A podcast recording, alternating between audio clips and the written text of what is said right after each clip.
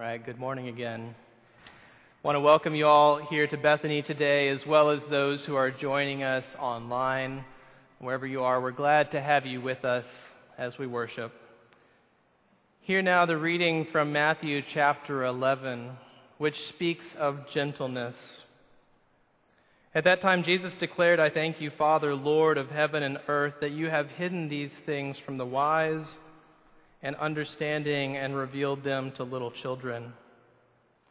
Yes, Father, for such was your gracious will. All things have been handed over to me by my Father, and no one knows the Son except the Father, and no one knows the Father except the Son, and anyone to whom the Son chooses to reveal him.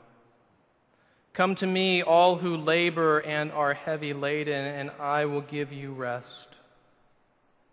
Take my yoke upon you and learn from me. For I am gentle and lowly in heart, and you will find rest for your souls. For my yoke is easy, and my burden is light.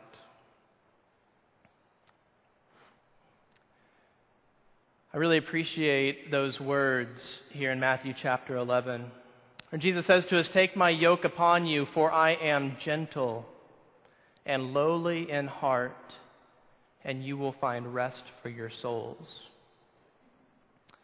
As we consider this topic of gentleness and what it means to be gentle, I do wonder if this is the hardest part for us to be willing to take a break to be willing to find rest in Jesus, to make space in our lives to embrace what it means to be gentle. Because if you're like me, we've all got our list of things that we have to do each day. Around our house with our three kids, uh, there's an unending list of chores and food that needs to be made, projects around the house and sometimes I feel guilty, and I'm reminded of this verse because I realize that in some of those moments, for our young kids, what they need the most is not for me to be doing all that stuff. Uh, all the jobs, preparations, chores, projects, those are all good things.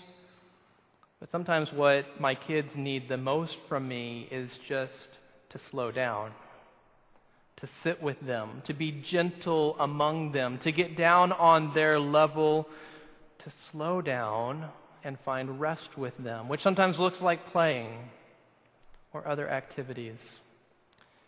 And that's a good starting place for us here as we consider this fruit of the Spirit today, this idea of gentleness.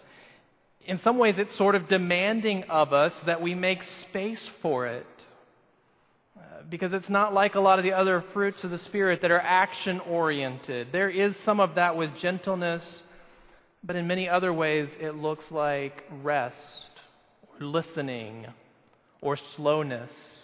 Here's a few definitions of this word gentleness is tenderness, acting with care or concern, a softness of action, or power under control. Having power, but being able to keep it under control for a purpose. This is what gentleness starts to look like as we consider this fruit of the Spirit, and as we go through, as we look into Scripture, we'll find a few other examples of what gentleness can look like for us as well. But I, I will again uh, just remind you of those words I shared with that congregation I was serving in Silver Spring, Maryland, uh, that we're just called to be gentle with one another. To be gentle with one another. What does that look like for us? In what ways are we called to be gentle with those in our immediate lives, with our family members? Especially in times of stress especially when it's the hardest thing to do because we are busy, we're anxious, we're worried. And so uh, the easiest thing to do is to become angry uh, or to not take the time to deal with a problem with one another the way that we should. And instead, we're called here to be gentle with one another. How can we do that, especially in difficult times? Be gentle with one another. So I did think as I was preparing for this message today, looking into what this fruit of the Spirit means for us. for people of God. I wondered so we've got this fruit of the Spirit, gentleness. How is it different from kindness or goodness? So, for me at least, uh, kindness and goodness sort of drive you to do things. Uh, these can be works, works of mercy, works of service, uh, just doing nice things for one another, loving each other well in outward ways, with words, with actions. But look at the way that Jesus talks to us. Come to me, all who labor and are heavy laden, and I will give you rest. In the same passage where he talks about being gentle, he talks about rest. He talks about uh, the invitation for us, the people of God, his disciples at times, to come and be by his side and find rest in him. And again, as I think of all the busy things that we do in our lives, the important things that I need to get done, sometimes I think of this and of Jesus' example because what did he do? Here's the most important person who's ever lived, who had the most important work to do of anyone as he went out into the crowds, he could work miracles. He could heal people. In his teaching, he was bringing the very word of God to the people he encountered. He, his work was more important than anything else in this world. And yet, what does Jesus do with his time? He takes time to rest. He goes away at times in order to spend time with prayer uh, spend time in prayer with his father, to be in the wilderness, and he shows the disciples this same pattern for their lives. Be in prayer regularly, continually. Take time to rest, to spend with your heavenly Father. Go into those places. I wonder if we really want to be able to succeed at all the other fruits of the Spirit, that we might sometimes have to start with this one with being gentle, with hearing Jesus' words of encouragement about gentleness, of finding rest in Him first before we can go do all those other busy, important things in our lives, because that's what He did. And if He needed to do that, to spend that time with His Father, we need to spend that time with Him. The good news about this is that this is really uh, an invitation and a release from everything else you're doing to hear the words, you've done enough. Or even, that can wait just a little while. Come and rest. Come and spend time with me. Stop your worrying and anxiety and come and find rest. My yoke is easy. Come and walk with me. This is the invitation that we find as we consider this topic of gentleness. It often looks like rest and space and compassion and even slowness. It's easy to see that if we think about our relationship with, with kids or with young people in our lives, how uh, taking that time to just meet with them on their level is so important to them. It makes their whole day if we do that. And that's what we're called to do, not just for them, but in every part of our life that we can, to take time to be with one another, to listen to one another, uh, to get involved with each other's lives. That way we can pray for each other, to know each other's dreams and hopes and worries and anxieties so that we can take a little bit of that and share in it for the sake of caring for each other. So, gentleness often looks like listening. Uh, that congregation that I served uh, previously, uh, it was a very diverse congregation, had people from a lot of different backgrounds, both from here in our country. It sort of matched the community that way, a very diverse community there in Silver Spring. But we also uh, were fortunate and blessed to have people who had transported there, who had immigrated there from a lot of different parts of the world. And what I had to learn serving that congregation was that I needed to start really listening to them. I needed to get to know the people because they were not, many of them, uh, sharing the same background as me, uh, coming from a lot of different walks of life, different places around the world, and I needed to get to know them if I was going to be able to serve them well. And usually, when you ask those questions, when you spend time to ask someone else about their lives, their background, uh, their hopes, their dreams, these kinds of questions, they light up, and, and it's a wonderful opportunity to have them come into your life to share your life with them. Of course, it did get me into trouble once or twice when I was asking those questions. We had uh, one family who was from Guyana, and we were getting ready for a Pentecost service one year, and so I, I was asking different people in the congregation who spoke various languages to read a piece of scripture. And not knowing, I admit, a whole lot about Guyana, I should have done a little bit more research. I went and asked this family, I asked this gentleman, would you be willing to read for us on Pentecost? And by the way, I can hear you have an accent, but what is the language? What's your birth language? What's the language of Guyana? He looked at me kind of funny and said, English. Which I didn't realize. I heard an accent and I made an assumption. And in fact, what I was hearing was sort of a, a Caribbean type of accent, but it was English. And this is the kind of thing that we can do if we put ourselves out there, if we do this work of listening, of asking one another the questions about our lives, of being gentle towards and with one another. It's hard for us because it takes time. It demands something of us, and sometimes it's easier for us to, to put together a checklist of things to get done that day. Uh, I can be good, I can be kind, I can serve others, I can uh, give some things to those in need. But don't ask me for my time. Don't ask me to have my life interrupted in order to give somebody the time it takes to listen and ask these sort of questions.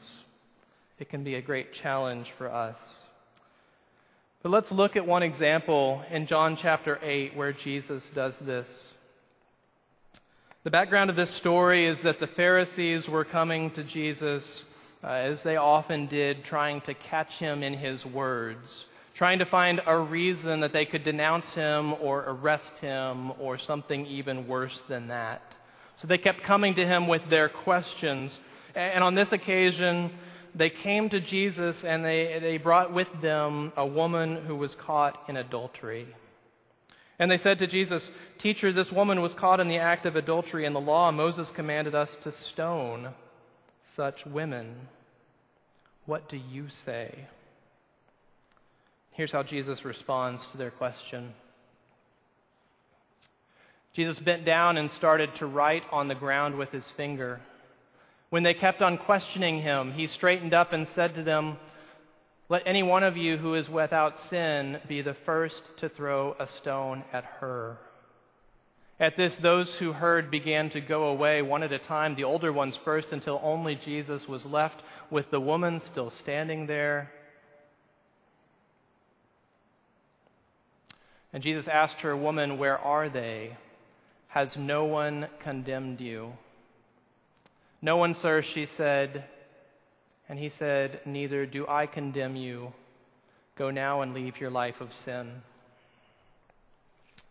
What struck me about that passage is the way that Jesus responds. Here come the Pharisees with all of their, their questions. Uh, they're coming to him in this brash way, looking for a way to accuse him with all of their, their worries of the world and trying to make everything fit into their pattern of, of what made sense according to their customs and traditions. Uh, sort of this feverish pace that they went on to try to catch Jesus in his words. And what does he do when they bring him this question? He simply bends down and starts drawing in the dirt. He makes space. He takes time. He doesn't lash out in anger, which he could have rightfully done. Uh, he doesn't walk away either. He just takes time. He slows down.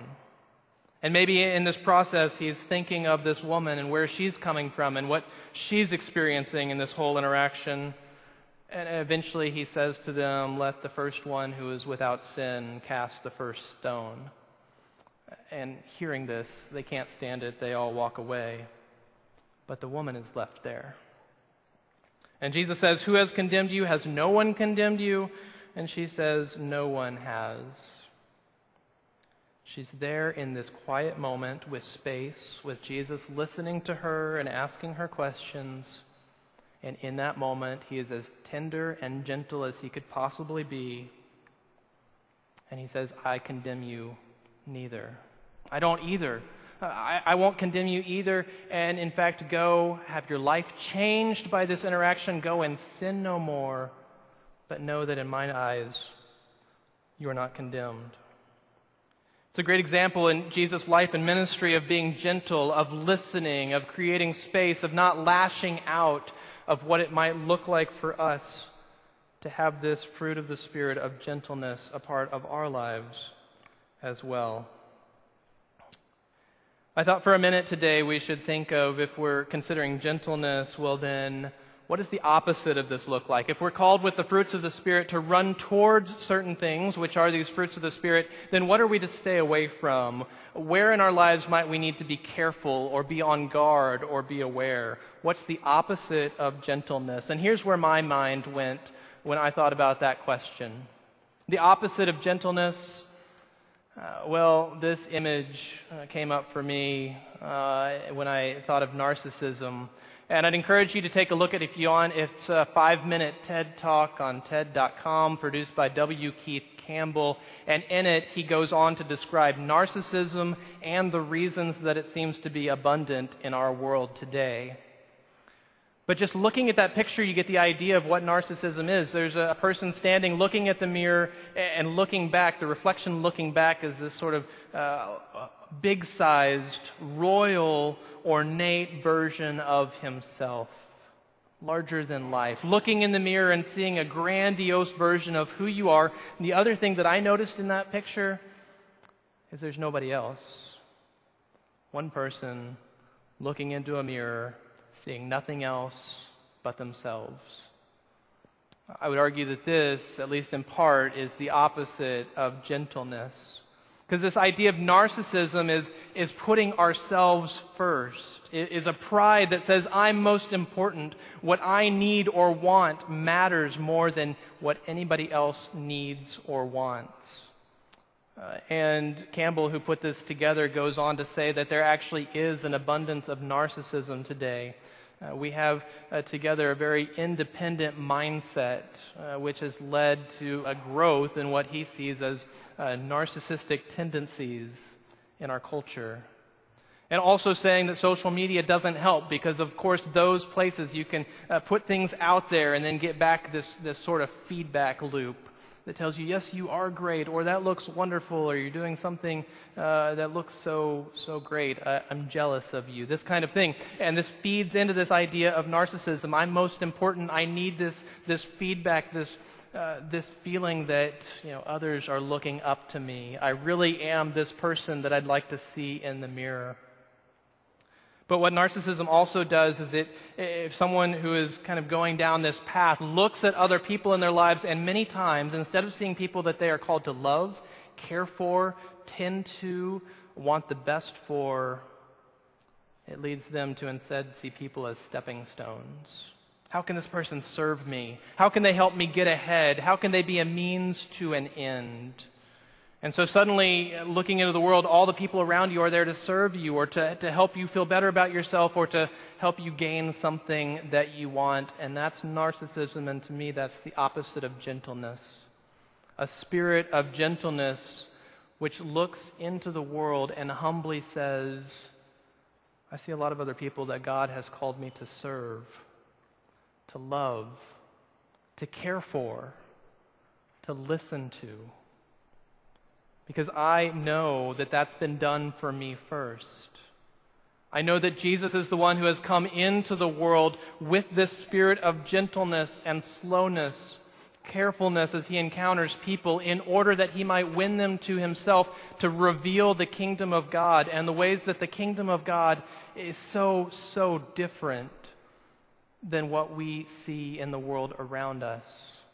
Where people in our world try to build themselves up the kingdom of God leads us to, to put ourselves and our needs aside so that we can build up others. Uh, rather than just serving ourselves, we're called to serve one another in Jesus' name. One final passage for this morning. And there's this reminder we cannot possibly be gentle, we see only ourselves. But as I read this passage, it really uh, talk, talk to me about what narcissism looks like. For we ourselves were once foolish, disobedient, led astray, slaves to various passions and pleasures, selfishness, feeding and caring for only ourselves passing our days in malice and envy, hated by others and hating one another. And what this passage is showing us is this is if we live only in our sin, if we give in to these desires that we all tend to have selfishness and pride and even maybe a little bit of narcissism. This is what it looks like. This is how Scripture talks about that place where we have been.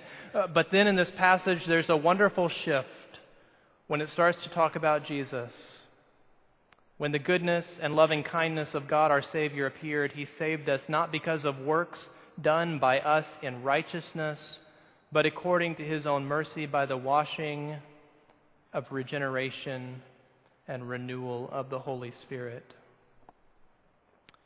What we're being shown here is that we are now being called out of that old pattern of living, that old way of life, uh, those narcissistic tendencies which look only at what's good for us in the world, and instead seeing that we've now been changed by God to live as new people. And it's all because of the one who has employed and practiced the greatest gentleness of spirit of all, who, even looking at the world and the people he loved, knowing they were caught in sin and they could not save themselves, was willing to lay down his own life to give himself completely for the salvation of the world. And Jesus has given us that gift. He's been loving, kind, and gentle towards us even when we didn't deserve it at all. Now he invites us to live in these new fruits of the Spirit and regeneration and renewal of our hearts and minds, to go out and see the world differently, to act and live differently, and to be gentle with one another. And that's our prayer today is that we can find the opportunity to do this in our lives, to be gentle with one another, as hard as it is, as busy as our lives are, to be gentle with one another, to listen with care and compassion and concern, to open our hearts and minds in Jesus' name as we are led to do this by the Holy Spirit. It's the invitation today. It's a, really a wonderful gift to be gentle and kind and caring and compassionate. Join me in a word of prayer. Uh, God our Father, as we uh, consider this topic before you, uh, this fruit of the Spirit, which is gentleness, we ask that you would help us identify those places in our lives where we need to slow down where we need to find rest in the name of your Son, Jesus Christ, where we need to rest in Him and His, His accomplishments and not just in our own works and our own doings. Lord, on this day we give thanks for this great gift which has been shown to us, that you have been gentle to us first, that you have forgiven us first, that we might be led into lives of gentleness and generosity, encouraging one another, listening to one another, praying for one another and doing all of these things in the ways that you would lead us to do with the help of your Holy Spirit. We give thanks for this great gift. Teach us to embrace gentleness. Teach us to be gentle with one another. In Jesus' name, amen.